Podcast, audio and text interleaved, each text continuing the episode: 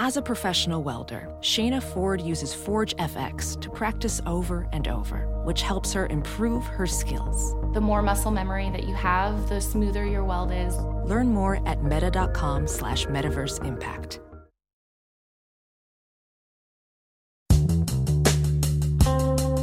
Late Tuesday night, making the rounds with executives and gossiping about the NFL's explosion of COVID infection this week, I was able to go on a thankful little detour with the general manager when the league's forthcoming salary bump in 2022 came up in a conversation. The league's news was delivered to franchises earlier Tuesday, and as expected, it was good. A 14% jump, kind of good, putting in a $208.2 million salary cap for teams, plus whatever cap space they can roll over from this season into next. Immediately, I knew that meant there would be plenty of money in the system next offseason. But this particular GM's team, like most, has an active salary cap model that gets adjusted almost daily to keep track of what other teams will have to spend in 2022. So he says to me, Guess how much cap space is out there right now? I didn't have cap figures in front of me. I stammered a little bit while I was trying to pull something up on my computer. And once he achieved the desired suspense, he dropped the figure. A billion dollars, he said. Wait, what? I was a little incredulous. That seemed wrong, especially given that we're coming off a season where the cap was drawn back to 182.5 million because of a pandemic revenue adjustment. Even with the huge percentage jump, the cap was still basically getting back into line with what it would have been if there had been no 2020 COVID fallout and the league's bottom line hadn't been hammered. But I did the math. He's right. At this moment in time, with cap space, teams will be rolling over there's a billion dollars in cap space just sitting there, waiting for fat extensions and a free agency bonanza like we've never seen before. And it actually makes some sense when you consider what happened last offseason. The league got this fat piggy bank largely because spending was fairly curbed in last offseason's free agency, and a litany of players who normally would have gotten solid contracts ended up signing one year deals mostly because the market was soft and their agents kept telling them this cap explosion was likely to happen in only one year. A huge cap jump, a ton of free cash, and an exponentially better chance to reel in the payday they were looking for. And so they will. Now, I'm still not to the point of wanting to get into the ins and outs of everyone that's slated to cash in, but I did ask this GM if you're in a position of need anywhere on the field, what's the bumper crop? Who's going to have a deep well to choose from? He answered very simply wide receiver, a position where his franchise is projecting 12 of their top 50 free agents to be available at the moment. And he added that if you simply need pass catchers, you can expand that to include tight ends, and suddenly 20 of the top 60 players out there in free agency will be from the receiver and tight end groups. This is thanks to a run on receivers in the last several drafts, which has packed the league with plenty of budding wideouts and made quite a few veterans a little easier to lose. The bottom line if you're a franchise looking for an impact receiver or tight end, it's going to be a fun offseason. And one last thing that makes this cap space boom so intriguing the teams with the money to spend aren't your typical bottom dwelling franchises. In fact, when you look at the teams starting at roughly 40 million or more to spend in 2022, 10 of them are either in the playoff hunt right now or really should be aiming for the postseason next year. What that translates into is basically one third of the league's general managers and head coaches sitting there with a ton of money to spend and the motivation to wield the black Amex card like they're blowing someone else's money. Which, in actuality, they are. And they will. Because, hell, that billion dollars isn't going to spend itself. Now, we're not going to get into that whole free agency outlook just yet. We'll save that for a show a little further down the line because I brought in two special guests this week for a very rare trio show. Our own Dan Wetzel will be joining me along with our former colleague Pat Forde, who is now at SI but still teams up with Dan on the College Football Enquirer podcast. Of course, the reason I brought them in is purposeful. We'll talk a little bit about that Monday night win by the LA Rams that shook up the NFC playoff picture a bit. But I brought Dan and Pat in to grip it and rip it on one of their favorite targets, Mr. Urban Meyer, who is already locked up this season's Don't Give Me Matches Because I Will Light Something on Fire award. We're also going to talk a little bit about the COVID explosion that happened this week since the Cleveland Browns literally put 15% of their 53 man roster on the COVID reserve list on Tuesday, and hotspots appear to be on the verge of breaking out all over the league. And we'll also touch a little bit on hot seats in the NFL, in the head coaching ranks, and some college players that we should be paying attention to, as that's been an area of strength for both Pat and Dan, and it's really in the wheelhouse of their podcast. All right, so that's a lot. Let's not waste any more time and get into it. As always, I'm Charles Robinson, and welcome once again to You Pod to win the game. Hello? Hello. Hello? You Pod. to win the game. That's the great thing about sports. You pod to win the game. All right, welcome to UPod to win the game. I am Charles Robinson, national NFL writer for Yahoo Sports, and I am here with two special guests. I requested them for this show in particular just because I knew we were going to be talking about Urban Meyer, and I don't think I've had better, funnier conversations with two individuals uh, outside of these two. So I'm bringing in, as I said, really introductions aren't needed. Pat Forde, national writer, senior writer for Sports Illustrated, Dan Wetzel, senior columnist for Yahoo Sports. Gentlemen, it is a coronation week once again for Urban Meyer. It, it never seems to end. But I want I want to bring something up we haven't been together at Yahoo Sports in a minute here since Pat defected like the traitor that he is. And quitter. And yeah, total quitter. Absolutely. He's the Chip Kelly. He is the Chip Kelly. He was our, the source. There was leaked sources. He was fired in one second, like Urban Meyer fired. Yeah. You were the That's right. source. Get that guy out of here. But the, in the next summer, uh, 2022, summer 22, is the 10 year anniversary of myself, Dan, and Pat sitting around a table in London Oh, pounding pints, pints into submission, and watching Dan Wetzel at one point go into the bathroom of a London pub holding a full pint. he took his pint into the bathroom of a London pub. Maximizing the time. That was yeah. that was an epic night, I will say. An epic night that did include Charles absolutely routing Dan in uh, beer drinking contests. I mean, I bet on Wetzel. I- You cost me pounds, I lots don't of pounds. why I you bet on me, I don't know. But I tried. I was I, I fought fought my best. Well, our editor in chief, Johnny Ludden, won a lot of money on me that night, and that's probably why. I'm still employed. Well, I love having you guys in. Thank you very much. I appreciate it. We'll get to Meyer in a minute. I, I, I just want to touch on real quick the Monday Night Football game. Turned out to be a really good game. We've, we've, you know, as the NFL turns, every top team has hit a wall at some point, and Arizona was the one that everyone was counting on to hold on to that number one slot.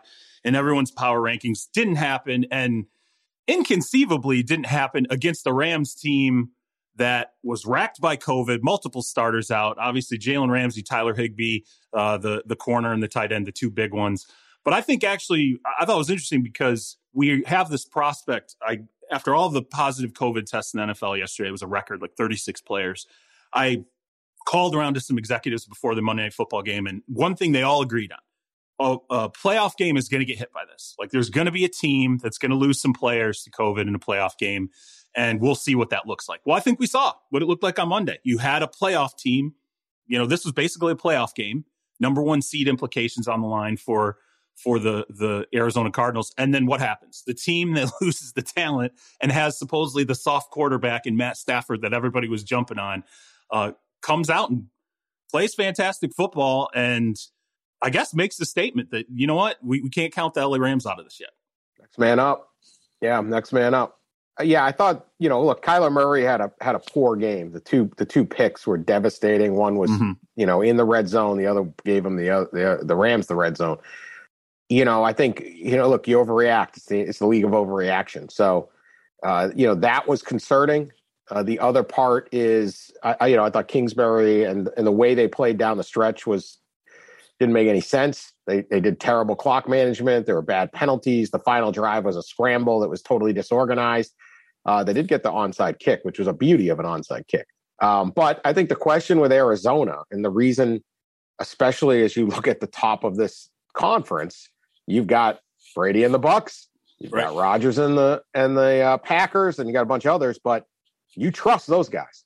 right? You trust those teams, you trust those quarterbacks, you trust those coaches to a degree. You're going in now on that level with a quarterback that's never done it and a coach that's never done it. Uh, and every one of those little mistakes get magnified in the playoffs by, you know, Matt LaFleur is still uh, getting, you know, beat up for uh, kicking it instead of going for it on a play that I think the decision was made on third down by Aaron Rodgers. I said this on before. I thought Rodgers blew it, but Rodgers able to shift it onto his coach. That's how big those decisions were. Kingsbury had like three decisions last night that did not work, and and Murray had a couple. So so much pressure on that. We got to say, can these guys do it in January? And that's a question they're not going to be able to answer until they can answer it. Uh, at the same time, Stafford has the same problem. Can he do it in January? I mean, this is arguably the biggest win of his career, 13 yeah, yeah. seasons in. there agree. were a couple big ones in Detroit to keep a wild card season alive. But for the, you know, he's 0 3 in the playoffs, never won a division, very few signature victories. And you said, and that was the big thing. Can can he step up and do what he did last night? Three touchdowns, no interceptions, run the game really well, heads up on covering that fumble uh, on the strip sack. That was a huge yeah. play. Yeah. I mean, he was the only one who thought he was the one who knew it. yeah, right. That thing lays there long enough, and that is gone. This game is totally different.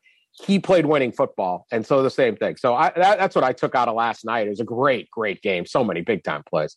Yeah, excellent game, and I, I, think you tweeted Dan. I mean, the amount the amount of talent on the field on both of these teams, uh, skill talent, defensive talent. Oh my gosh, it's fun to watch. Uh, I thought Stafford was brilliant.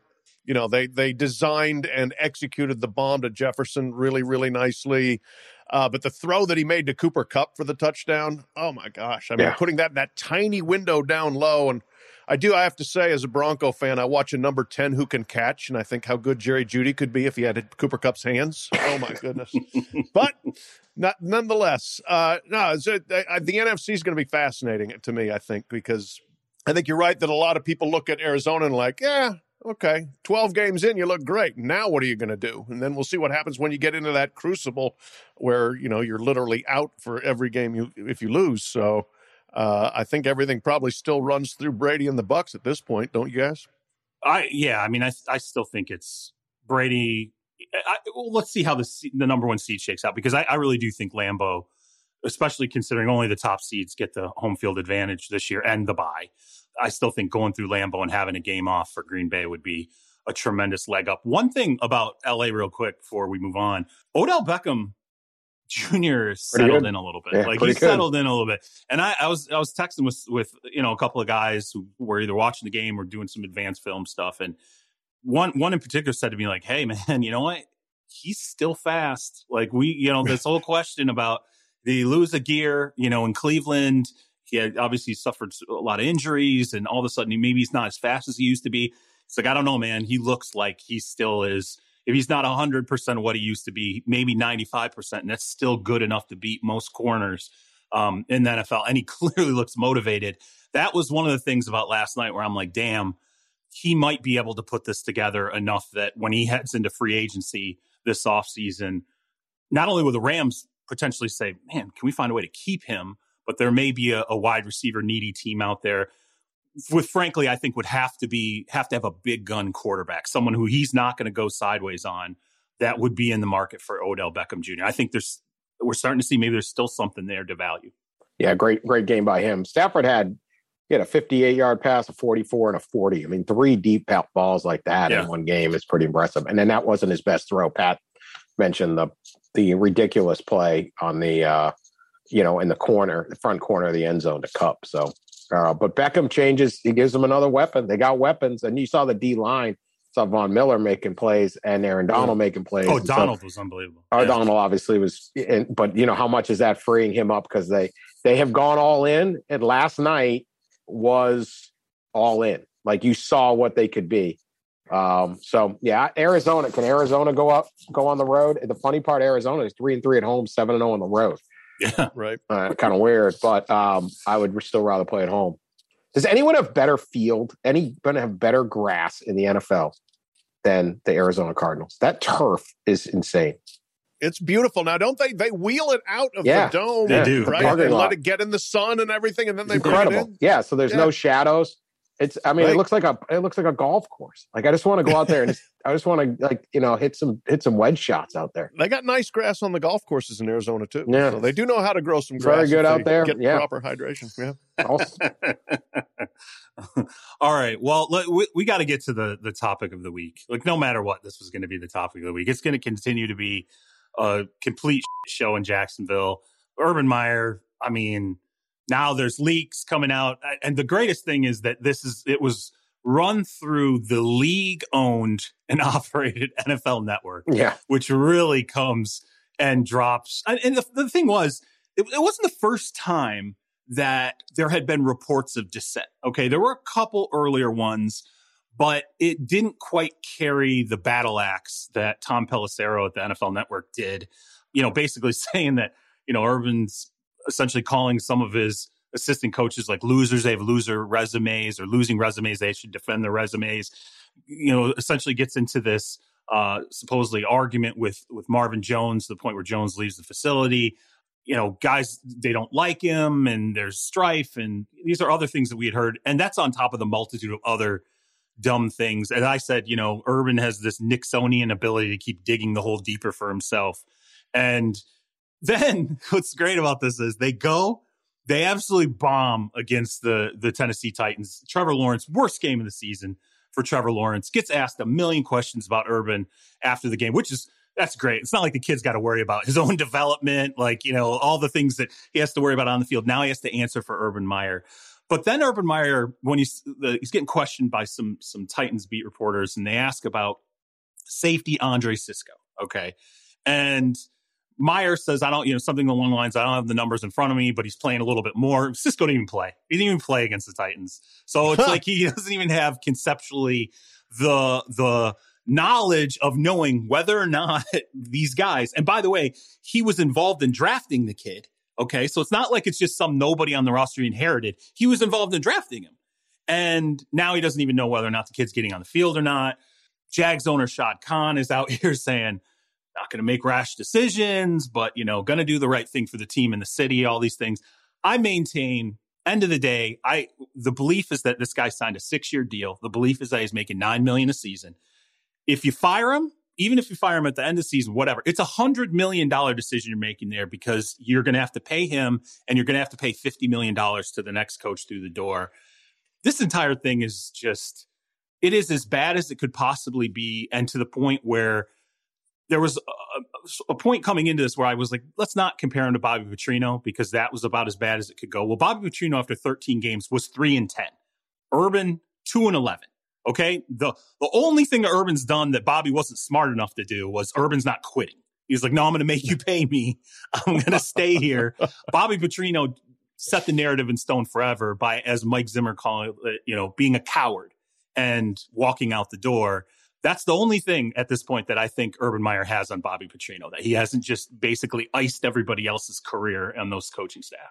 Well, yeah, let's be honest here. You didn't bring me on as the college jackleg to, you know, to talk about Kyler Murray and Matt Stafford. I'm on here to drag Urban Meyer. and I'm happy to do it. Do your That's wh- job. Do this your is- job. Yeah, this is why. I, this, and, and again, as I said leading into this, only two men could come on with me today. Only two guys who have covered Urban Meyer far more than I, I don't are, think are ready for this. Um, they're not going to be playing Yeah. this over the speakers at Urban's Last Pint or whatever the bar he's got in Columbus.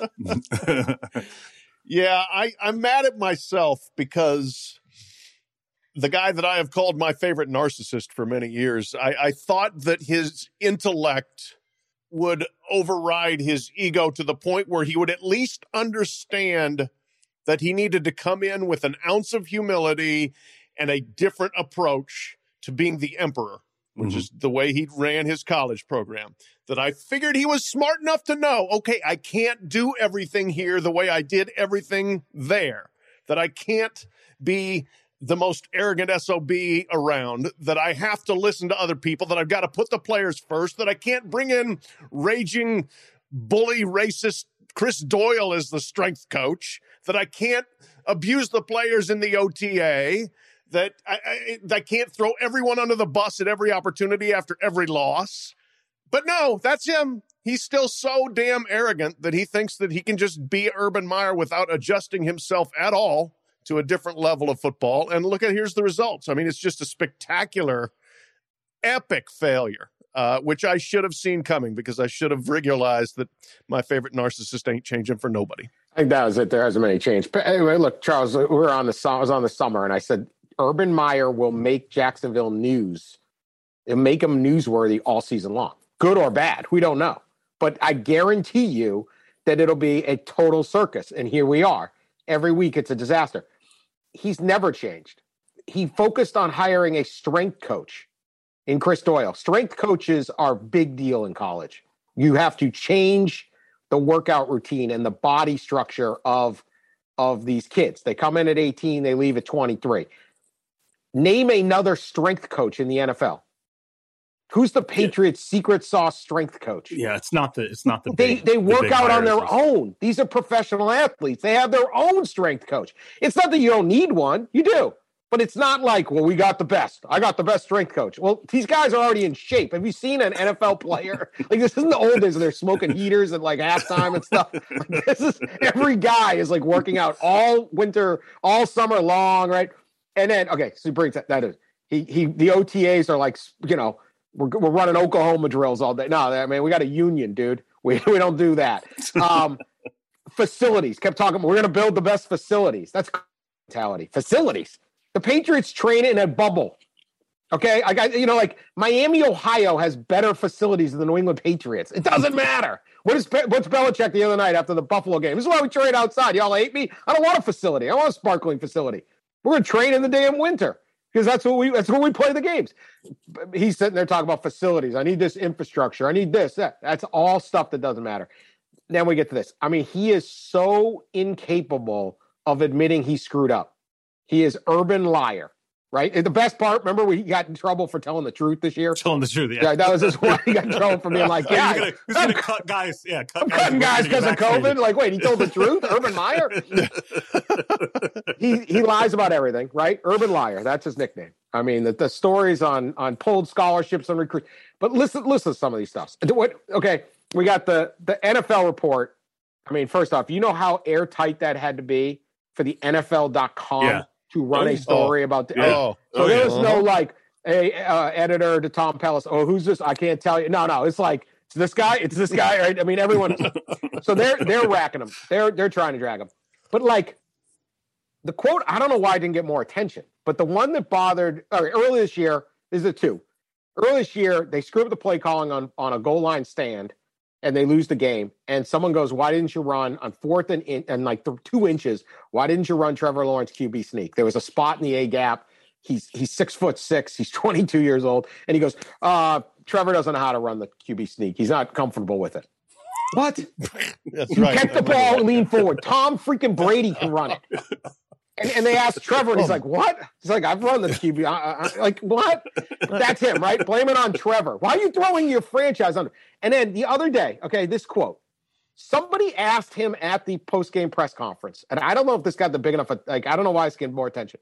A reporter said, "Given how much money you spent on the offensive line, it, how why are they getting their ass kicked every week or is it a disappointment if you because they are getting their ass kicked every week somebody asked that in a press conference okay that is uh, i love a good i love a good you know angry press conference like the next one but that's some serious like come on man that's disrespectful these are nfl players you're gonna tell you're gonna say it to the player's face he got his ass kicked this is the nfl these guys are professionals. They are trying. They may not be successful in blocking or they're not running the ball, but they're not getting their ass kicked. He said, Can you? And, and Urban Meyer's response was simply, Yeah. That's all he said. he didn't say, You do not disrespect my players like that. Not- you do not. He just let them say it. It's And not goes- exactly it's not exactly Mike Tomlin. Like right, like Mike Tomlin probably is going to be a there's going to be a moment there, right? There is going to be a fight. There is going to be a fight. You, how do you not stand up for your players to some wise ass reporter who just said your line got their ass kicked? And you just go, yeah. Inside that locker room, if you are an offensive lineman and you are battered bruised after any game, and you watch your head coach just agree to to some ridiculous question like that. I, I mean, come on. You would no one would dare ask Tomlin or or Belichick or anybody, anybody. The reaction would be straight up confrontation. They would turn that press conference into a referendum on this guy. They would literally get the fans against that guy, and he'd probably be fired because it'd be like, "You don't disrespect the Jacksonville Jaguars, yeah. right?" And instead, That's Urban just goes, point. "Yeah," because he's all excited that they're blaming someone else. You're right. I, I mean, they should be kicking ass, but they're getting their ass kicked. Not my fault. That is the one of the single worst answers I have ever seen by an NFL coach. I was flabbergasted that someone said that. one thing too that came out um, in the NFL Network report, Trevor Lawrence had to ask why James Robinson wasn't playing. You know, you're like you're you're you're like okay, this kid's the enchilada, right? Like if you're if you're Shad Khan, you're like, what is if if he's what we believe he is, he is the one commodity we can't screw up, right? We get he's got to be here for 20 years. We have to, you know, make him into everything we thought he was going to be, everything he's built up to be, right? And yet that kid has to go. I mean, you know, the as you said, the QB sneak stuff, but then when he's got to go and go, hey, this guy's like our best running back. Why is he not playing right now?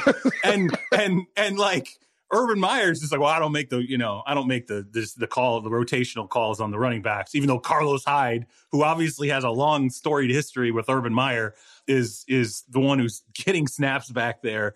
And no one like, it's one thing if like reporters were like, what the hell is going on? Why is James Robinson not playing? Clearly the guy's a, he's the best running back, might be their best skill position player at this point, and and he's not playing. But then when Trevor Lawrence has to go and say, why are we not doing this? He's probably put up by the other players.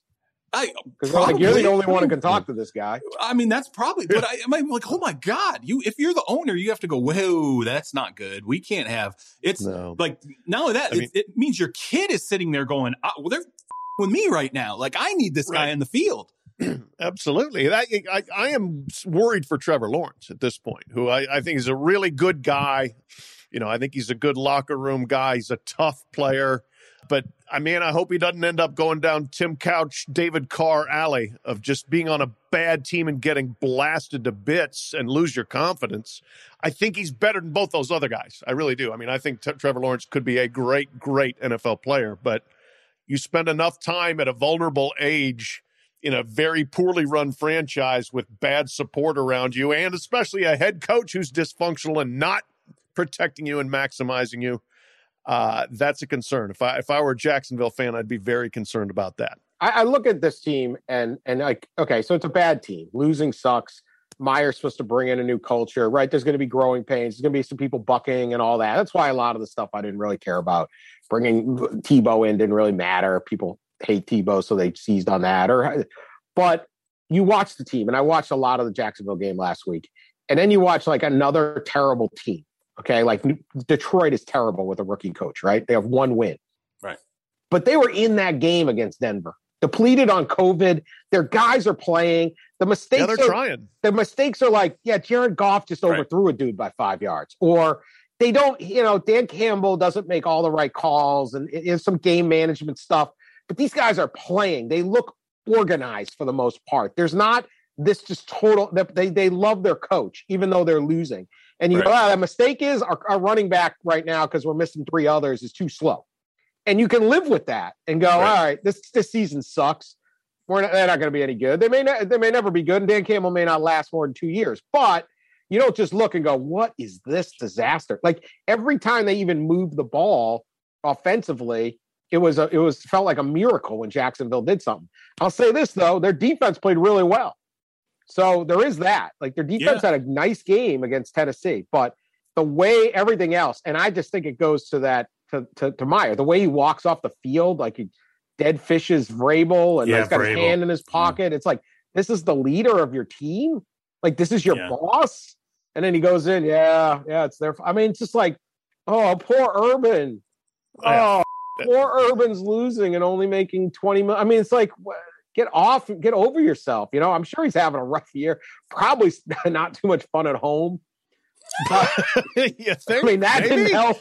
That he couldn't just go, just can't go home and be like, Honda, let's sit down and about how things are things aren't going well at work. I'll go, no, no, no, I'm just stay at the office now. Yeah. Like, and the, the, the assistants hate him, the players hate him, and it's probably not going so well at home. No, but that you know what that's the thing too is is again I I thought that Urban would at least be able to intellectually say I am taking over a terrible franchise that's probably going to go four and twelve or four and thirteen since we're we're in a seventeen game schedule, but he seems truly like shocked that they're losing. It's like what did you expect, dude? You know, like because you're Urban Meyer, you walk in and all of a sudden bad players become great and you go nine and seven, ten and seven. No, that was never going to happen. But he seems so You don't get 25 like recruits. unprepared for that. The, Yeah. the last few years at Ohio State, he spent almost all his time recruiting, which wasn't dumb. Right.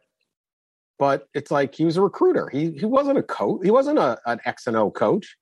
Right. You know, like there was no schematic advantage you're bringing in. If you bring in some of these guys, it's like that's what the NFL owners miss.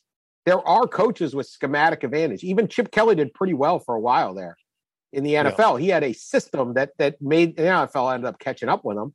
But if you just bring in guys like Spurrier and and uh, uh, and Meyer who live off of having better talent, Urban Meyer would play two games a year where he had equal talent, and he often lost to under talent, and he couldn't handle the pressure. You know, the pizza after Michigan State, almost fainting on the field pretty much during a Michigan game because it was close. Like he got overwhelmed by the heat of the moment when you can't get overwhelmed by the heat, the heat of the moment. Yeah, remember where it was his he was so physically debilitated he wasn't going to coach anymore, Dan. Twice. That was like one, two, three times. I don't Yeah, remember how many times he he had to quit coaching because he was Headaches. physically debilitated. Yeah. Yeah. and that's Here what I are. that's what question I question now is that like is burnout a possibility here if that's real you know if it's because clearly he is not good at handling adversity. He's not. Like you just there's no way you you see what's happening right now.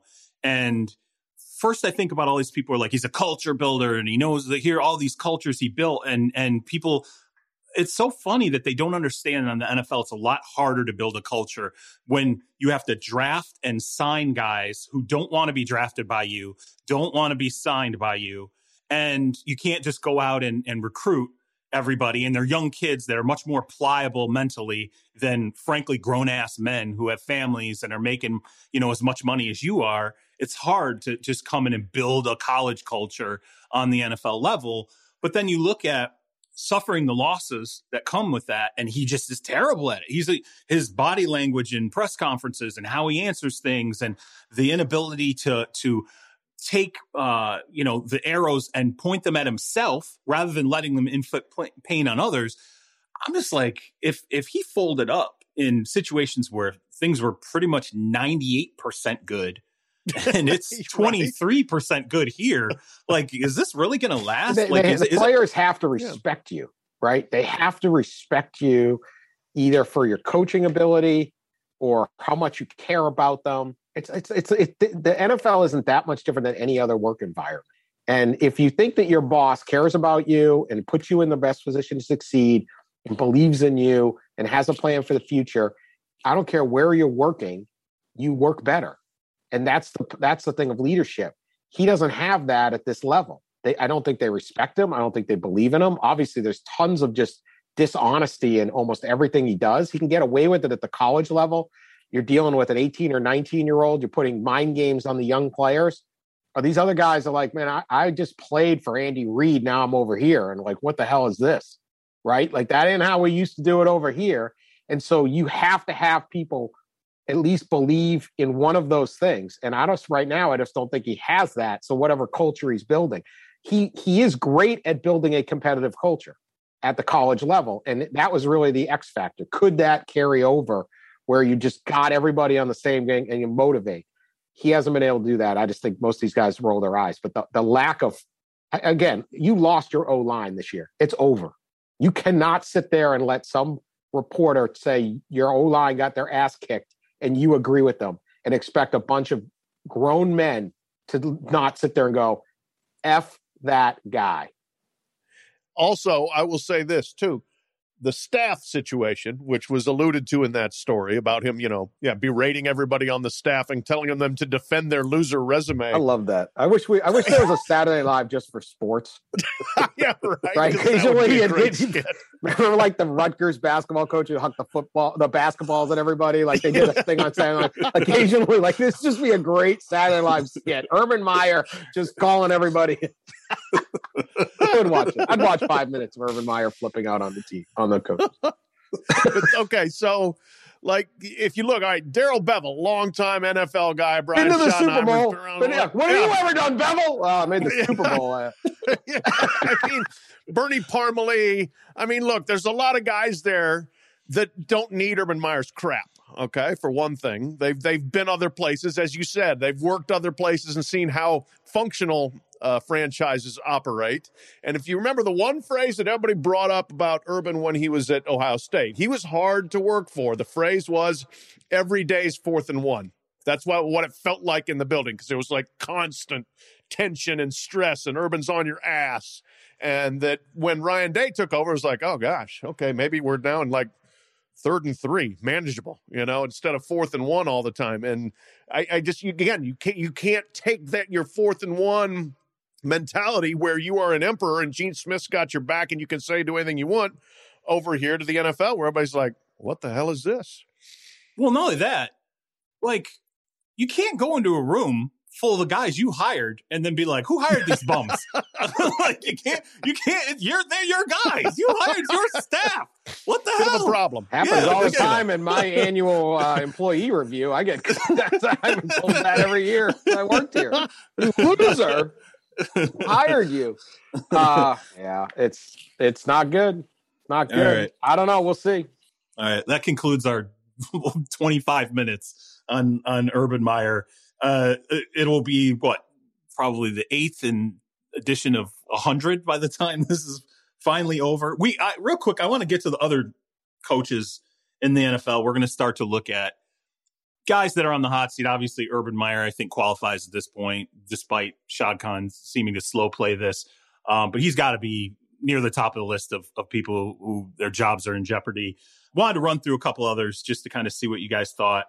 The Raiders and Rich Bisaccia, obviously, things have kind of folded up there after the Jon Gruden resignation, Henry Ruggs, the, the season has pretty much imploded. I, I got to feel like there's going to be a change with the Las Vegas Raiders, the Chicago Bears and Matt Nagy, uh, the New York Giants and Joe Judge, and the Minnesota Vikings and Mike Zimmer. Those are the four where I feel like you have the most potential for change. If there is a coach out there and you're looking at those four situations, uh, really, uh, you know, the Bears, you got Justin Fields. So if you're thinking, okay, I want a young quarterback to work with who I believe in and I project forward with, we're going to travel together hand in hand.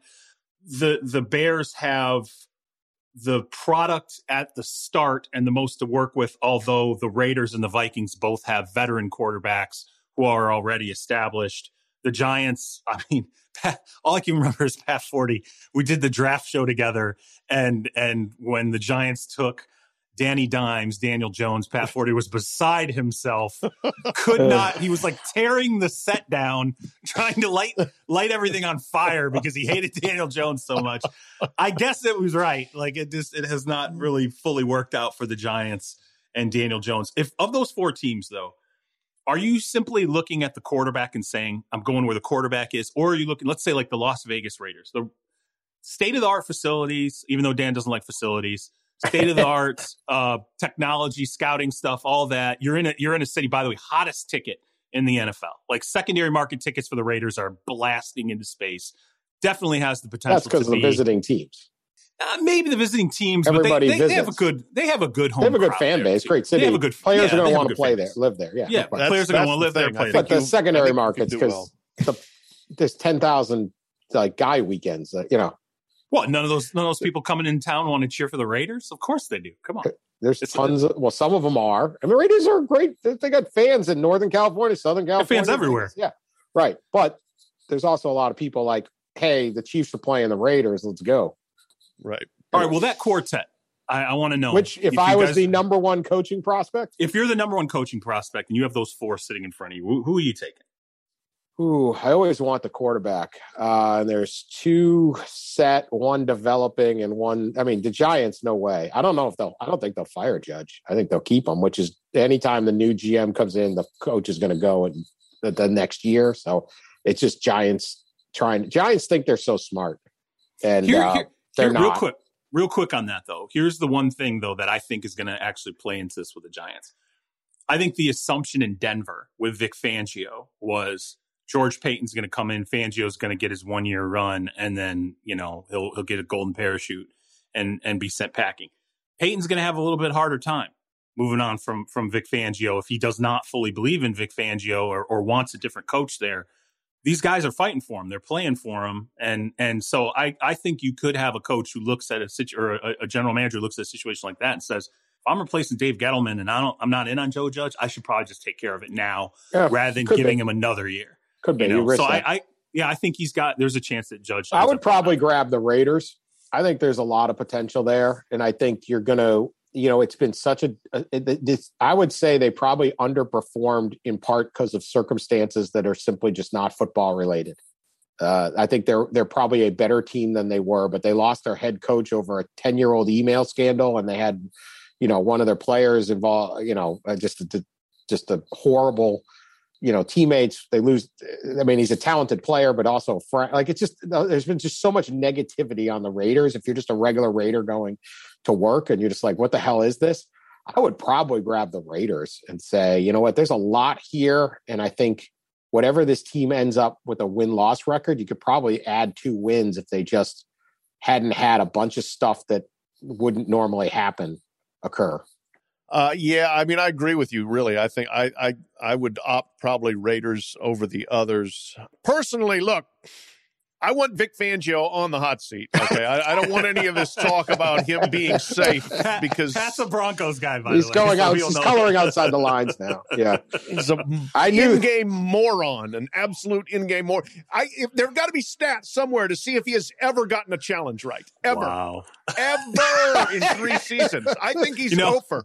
I really do think Our- he is oh over three seasons. Our producer Brett Rader also a Broncos guy, and all I hear in my my my earpiece is "I'll allow it. I'll allow it." Go ahead. I can confirm. I can confirm.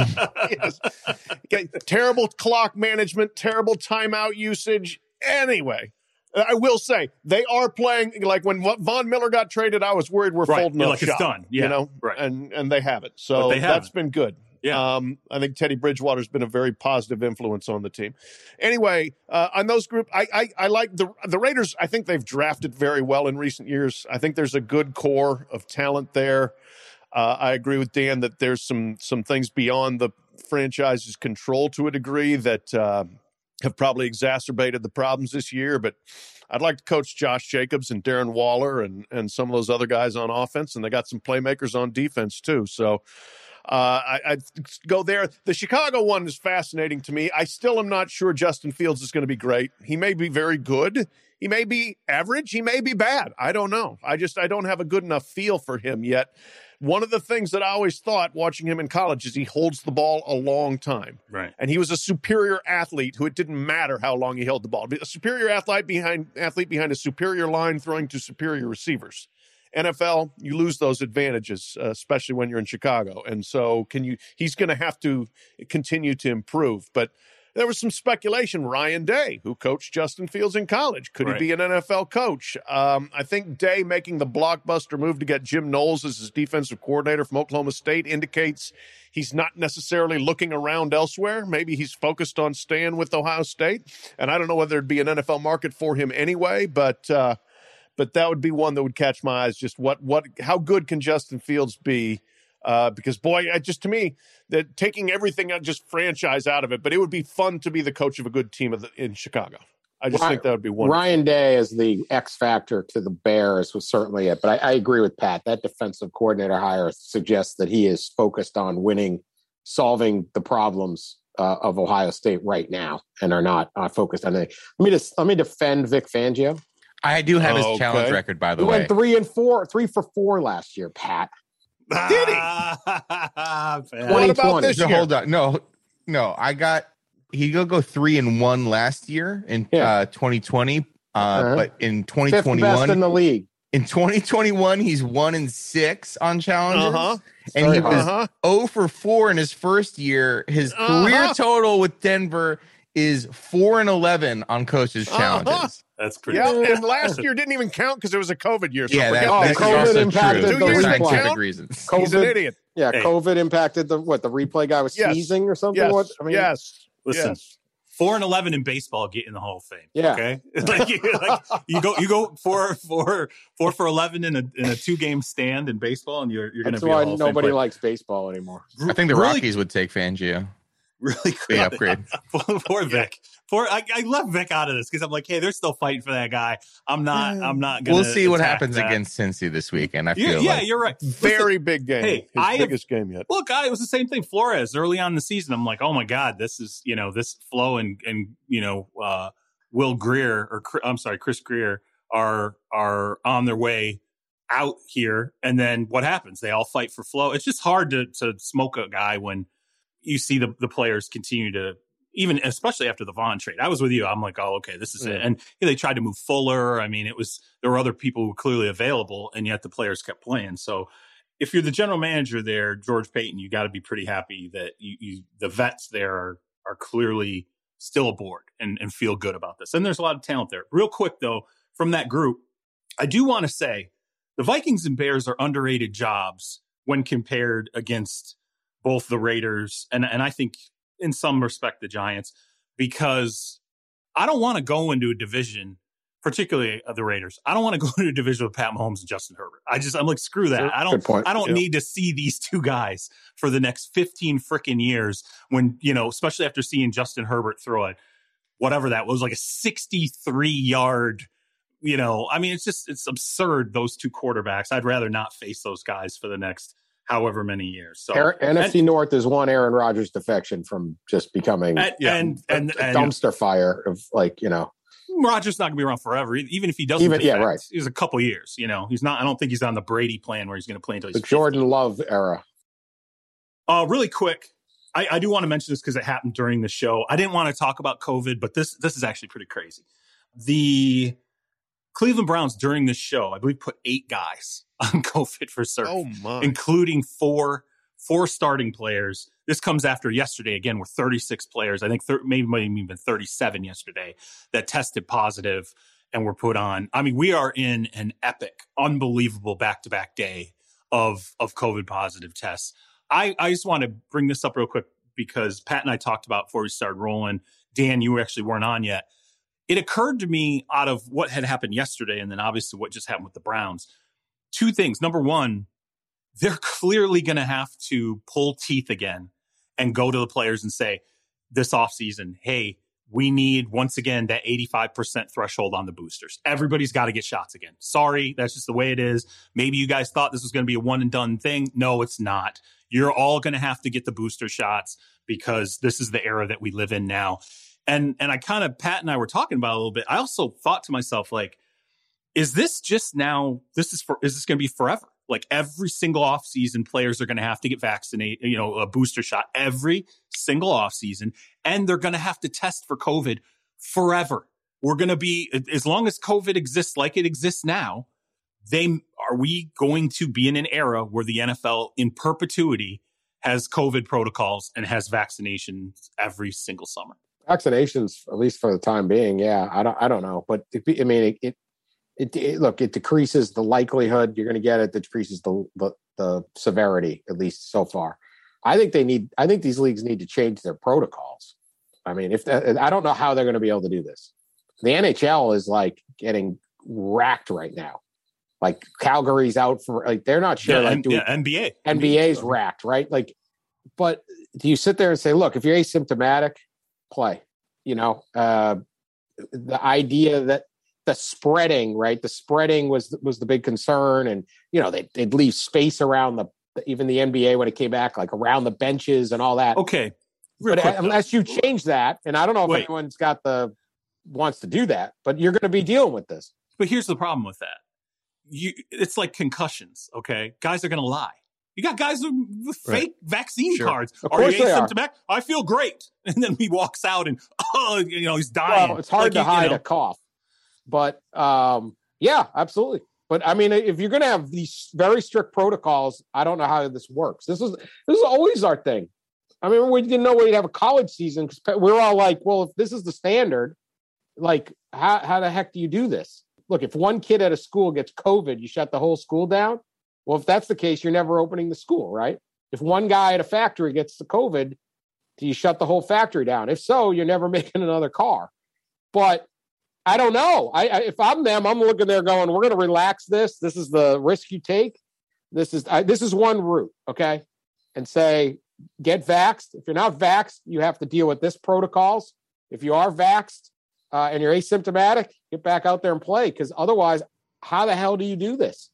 Yeah, I don't know. Right. I don't, again, I don't know if it's just a practicality. You can't have like a the, business. The testing alone. I mean, just just the idea that forever you're going to have to have some set of test, guidelines. I think I you guess. test so that you find the guys and let them know they have COVID, and then if they are sick, they get it. But it's like if you're asking people to take the vaccine so you don't get sick, even if you catch COVID, and then you have to suspend. eh, Like what? What is the N- what is the NFL's responsibility here? Uh, Just what what are they trying to do?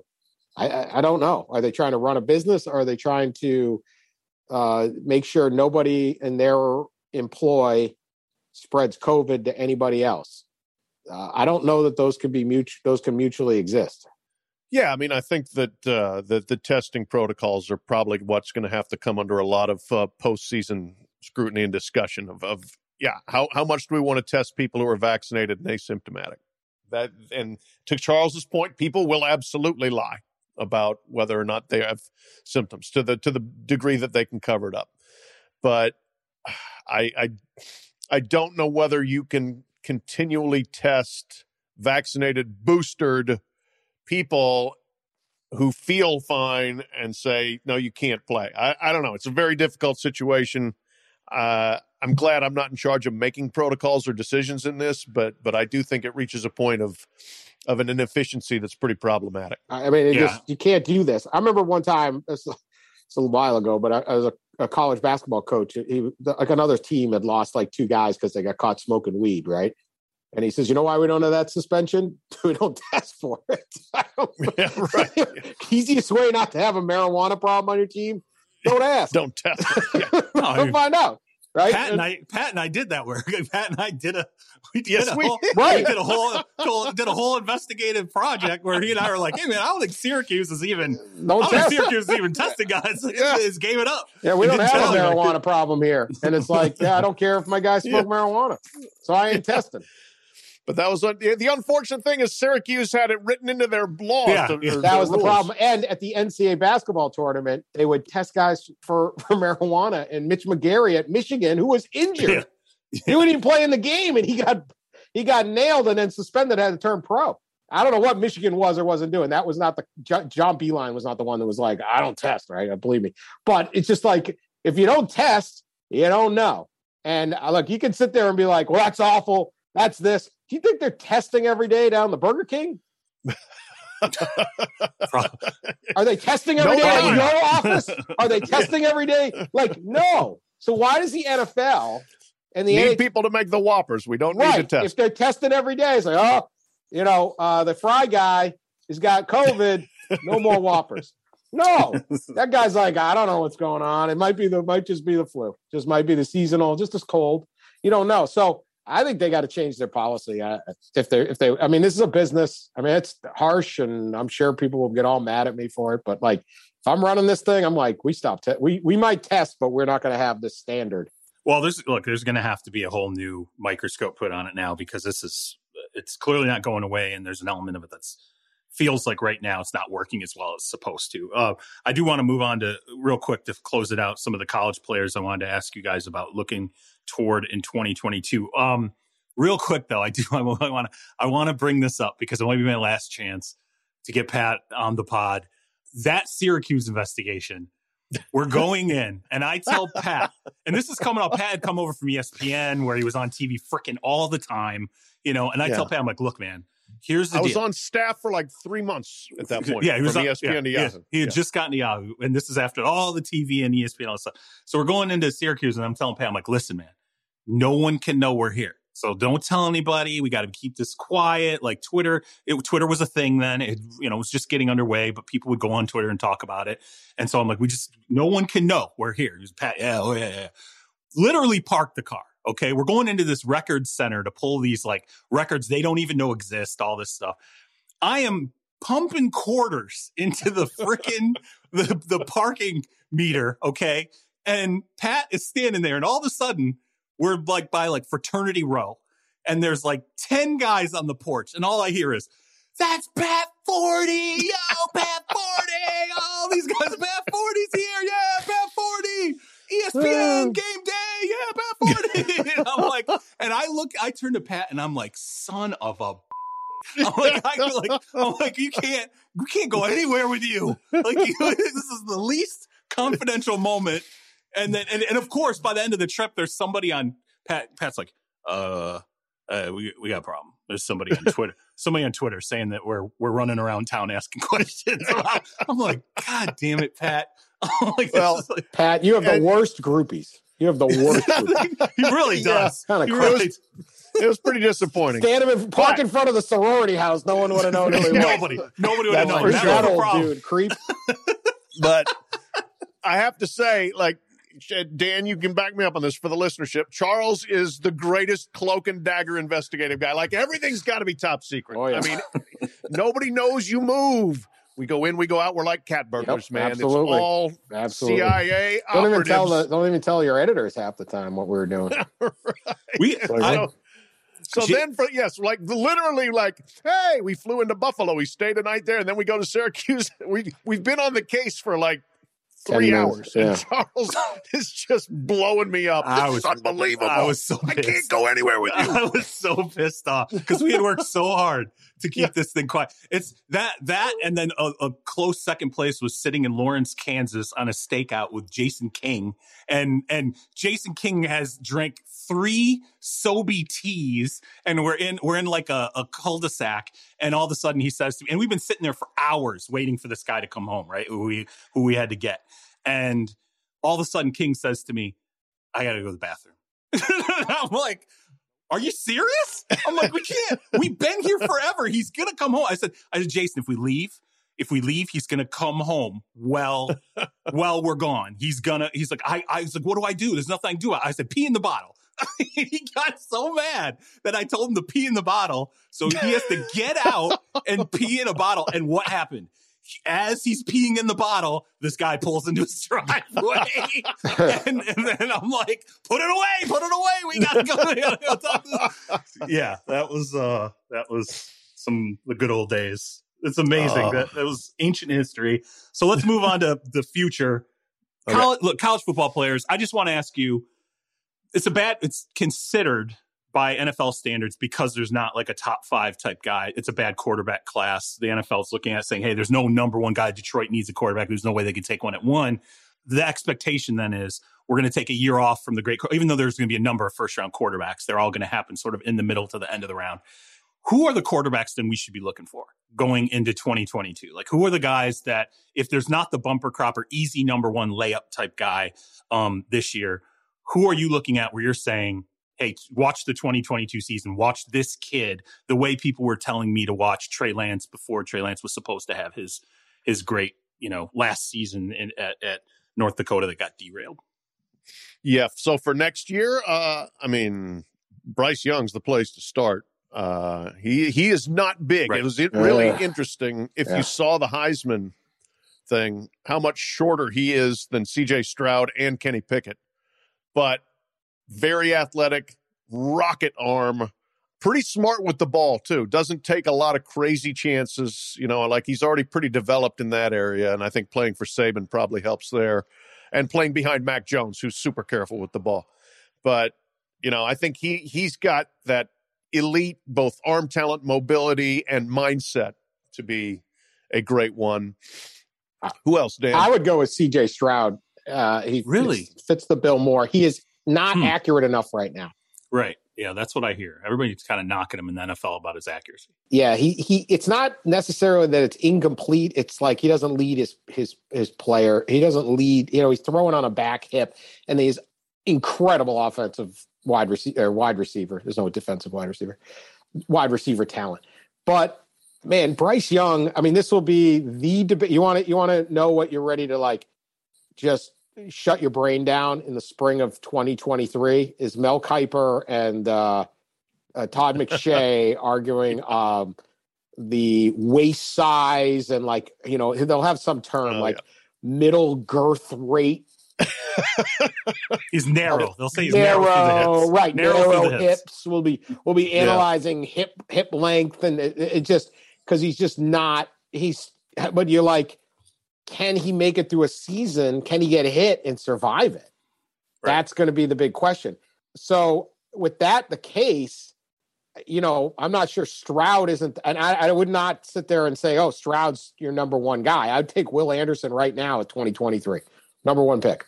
Yeah. Uh, that's a that is a a a Micah Parsons kind of guy, right? Is he? Is he a? He's not a true freshman at Alabama. No Is he? sophomore. no. You Oh, got is he one to go. sophomore? Oh Yeah. yeah. for sure. Yeah, then he's. Right. I mean, he's just. Yeah, it's Yeah. unbelievable. Right. Yeah, he's a destroyer. I would go that that route. I mean, now it is. You know, I mean, is there like I don't know where they go with this. Like, is is guys pop up and come back? This is the thing about quarterbacks. If we had had this discussion a year ago, we would have told you, well, watch Spencer Rattler. Well, you know that Sure. he's he's head to South Carolina now. Yeah, It's a Sam to- Howell. Remember Sam, Howell? Sam Howell? Howell, right? Yeah, Sam Howell is yeah, going to be number yeah. one. Yeah, no.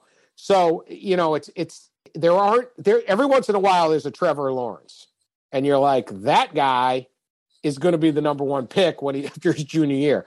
But nobody saw Burrow coming. You know, nobody saw different guys coming. So then it's like, you know, is it is it like, what about Anthony Richardson? Incredible athlete down in Florida. Uh, they didn't trust him to play this year. But what if with the coaching change that develops? There's an X factor. There's a guy who's got, but uh, very hard. There's not an obvious one as far as I can see. I'll give you an X factor. Uh, he's only played 12 games of college in two seasons so far, but Tyler Van Dyke at uh, Miami, Yep. who t- took over the job and was very, very, very good. Is the he a last, redshirt like, freshman? games. Was he a red? Yeah, he Oh, yeah okay. he played So he two could go. games the year before. Uh, And he didn't take a red shirt? passes. Or he took Nope. a red shirt? Right. That doesn't Well, he did. Yeah, he did. But you know, he'll, it'll next year will be his third season. That's a possibility. Yeah. Big, got the arm. Uh, we'll see if he's got everything else to go with it. But he was very impressive when he took over at Miami. So he's another one to watch. Okay, I like that one. Tyler Van Dyke. I like that. One more thing, real quick, before we get out. I want to ask you about Aidan Hutchinson. You both have seen the Bosa's play extensively. I obviously have seen him on the NFL level, but I'm talking about trying to compare apples for apples. Two Big Ten guys, uh, Aidan Hutchinson with that number one pick. There's going to be this this debate between him and the Oregon kid Thibodeaux. Is Hutchinson like where would he rate on the Bosa scale? Is he better? Is he comparable? Is he uh, a poor man's Bosa? Like where where does that kind of rank? Like where does he rank? I guess in that dynamic, I, I'd put him comparable. I mean, I think comparable. saying better would be Yeah. kind of i mean that's just unfair and absurd. These guys are great. But i would draft him whether it's one or three or whatever and feel very confident that you have an excellent nfl player for a long time with an upside of a bosa. Um, can he hit that level? Yes. But is this guy going to be a bust? I just i don't see it. So fast elusive can power he's got everything incredibly disruptive steps up in big moments. Uh, his stats are not about you know, hey, he had he had four four sacks against you know Western Michigan, but didn't show up for this game. Uh, you know, we'll see how he does down in Georgia. But I, you know, I I I I covered a couple of his games this year. Pat and I both did up at Michigan State. He was a dominant player in that game against Ohio State that I covered. He had 15 quarterback uh, hurries in one game. I mean, it's just you know, 15 pressures, uh, three sacks. Every single play, they're trying to pay attention to him. Uh, you know, it's a focus. So I just think he's a tremendous uh, talent. There'll be incredible pressure for the Detroit Lions to draft him. Obviously, he's right. He's a big hero, you know, in the Detroit area. You know, is he is he going to be that level, just all pro? I always think that's hard, right? You never know, but I, I just don't see how you don't sit there and go, all right, this is a really good football player for the next ten years for us. Yeah, I, I I would draft him with a lot of confidence. I agree. I'm not sure I would go full Bosa just because I don't know whether he's quite as athletic as those two guys. Right. You know, That's mean, what I question. right? You know, does he have the super twitch and the flexibility? Yeah, he's he's got the package. He's got the whole package. He's got the size. He's got he's fast. He's strong. He is absolutely relentless. And the one thing that that he actually mentioned to me when I sat down with him was he instincts is that he knows plays when they're coming before they're coming because partly because he studies a lot of it but he's from a football family you know i mean his dad was an nfl player uh, so i think he understands football on a very very high level. The one thing though like this last year i think he he put an extreme amount of effort into conditioning himself to the highest possible peak from a physical standpoint. Get stronger, get faster. I don't know that he can get much stronger and faster now. So after like devoting your, his entire existence to that for 12 months, he's probably fairly near his peak. Thibodeaux, I can't say one way or the other, but maybe he has a little bit higher where he could go in terms of, of getting a little better from a body standpoint. But I would I would love to have Aidan Hutchinson on my team. That's for sure. Okay, guys. Well, as we look ahead to this Sunday's games, we're going to make it simple for a few head coaches and give them some easy decisions, even easier than deciding to bank with Capital One, where you get checking and savings accounts with no fees or minimums. Pat Forde, what is your easy decision of week 15?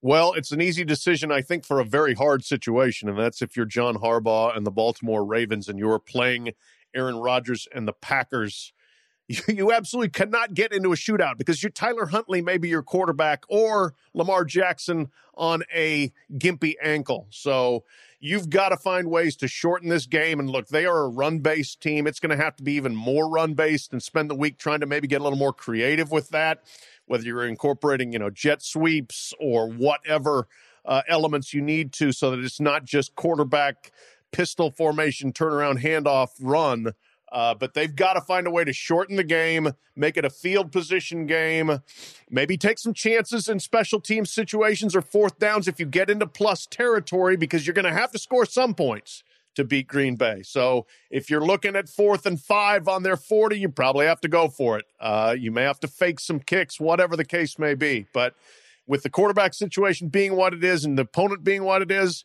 dig into the bag of tricks and get ready to run the ball 50 times if you're the Ravens. How about you, Dan? Yeah, I'm going. Uh, the easy thing to do if I'm Sean McDermott is to find a way to get your running backs involved in the running game, which doesn't sound like to be tricky, but here we are. Uh, Buffalo is reeling, right? Seven and six, but it isn't over yet. They they have Carolina this weekend, 20th in the league against the against the run.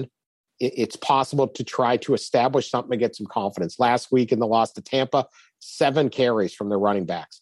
Josh Allen is phenomenal. He's a great uh, running quarterback, passing quarterback, all that. But you cannot count on your quarterback being the your top runner in the NFL. He's going to get banged up as he did. If they're going to get something going this season, let alone against New England the following week, and they're going to make anything out of this, they have to regroup right now and get some balance back to this offense. And that means getting Singletary going, particularly some other guys, run the ball even at the risk of of of winning this game, which is obviously very important, uh, have to find a way to establish the run, or else it really isn't going to matter going forward. They're not going to last long if they're a completely one dimensional offense. Oh yeah, I like that. Uh, look for me, I think the easy decision of Week 15 for Urban Meyer. Uh, you're facing the Houston Texans. You have to win this game, and if you don't, make it all about you. You you direct whatever the criticism is. Don't put it on any other place but yourself. Talk about how you need to get better. Talk about what you need to do to move this team uh, forward. You're, you're facing the Texans this week. You're going to see the, the Jets next week. A way to quiet this situation as quickly as possible is to take advantage of playing Davis Mills and a, a Texans team that you absolutely, particularly given the Jaguars defense, should be able to beat at home. And again, if if it falters, if it fails, make it about yourself. Do not turn it on Trevor Lawrence or anyone else. Make it an Urban Meyer problem and show ownership that you can actually take some responsibility and change the way people are talking about both you and the team. All right. So that was Easy Decisions presented by Capital One, offering checking and savings accounts with no fees or minimums. What's in your wallet? Okay, guys, I appreciate you both dropping in. This is great. This is uh, special for me. Feels like getting the gang back together. And and uh, as always, I always appreciate the humor and what you guys bring to the table. I do I do want to ask you, what's the College Football Enquirer got on tap? I forgot to mention that off the top, although I did in the monologue. College Football Enquirer. If you are not tuning in, uh, obviously Pat Forde, Dan Wetzel, Pete Thamel. Excellent show. Uh, one of my favorite podcasts uh, every single week. Um, what's coming up on the College Football Enquirer? Well, we just got done with part one of our bowl extravaganza, which includes making fun of a lot of the corporate sponsors. We have signing day this week, which is absolutely wild this year because it's also transfer market. College football is nuts at this point. And then we'll have uh, part two of our bowl. We have a lot going on in college football playoffs here, so it's it's uh, it's a wild time. Coaches are switching, coaches are complaining, kids are committing, decommitting, payouts are going everywhere. All the stuff we love. Jimmy Kimmel never ends. Jimmy Kimmel made an appearance. We had right? Jimmy Yeah. Kimmel on our show. Yes, of the Jimmy, Jimmy, Kimmel, Kimmel talking about Jimmy Camel. It was awesome. Jimmy Kimmel's L.A. Bowl. He's he's a Yeah. bowl. He has a bowl named after him now. So he came on to discuss uh, what what that's like. All right. Well, that's clearly something that we need to ask for in our next contract. We need. I need the Charles Robinson eating bowl. the Charles Robinson stay off Twitter bowl. How about that? That's that's the There one I you like go. to. Oh yeah. All right. Well, for those who are listening, if you can help keep Terez Paylor's legacy alive, we would appreciate it. Please visit BreakingT.com slash Therese for the all juice tee or hoodie. As always, all proceeds from that purchase go to support the Terez Paylor Scholarship at Howard University. You can also support that scholarship directly if you check the information in our podcast description. As always, I'm Charles Robinson. You can find me on Twitter at Charles Robinson. This is Dan Wetzel at Dan Wetzel on Twitter and also Pat Forde at by Pat Forde. Brett Rader is our producer, keeping the lights on. You can get him at, at Brett Rader, and please check out the mothership at Yahoo Sports. Uh, otherwise, we will talk to you on Sunday night with Frank Schwab and the Freestyle. Peace.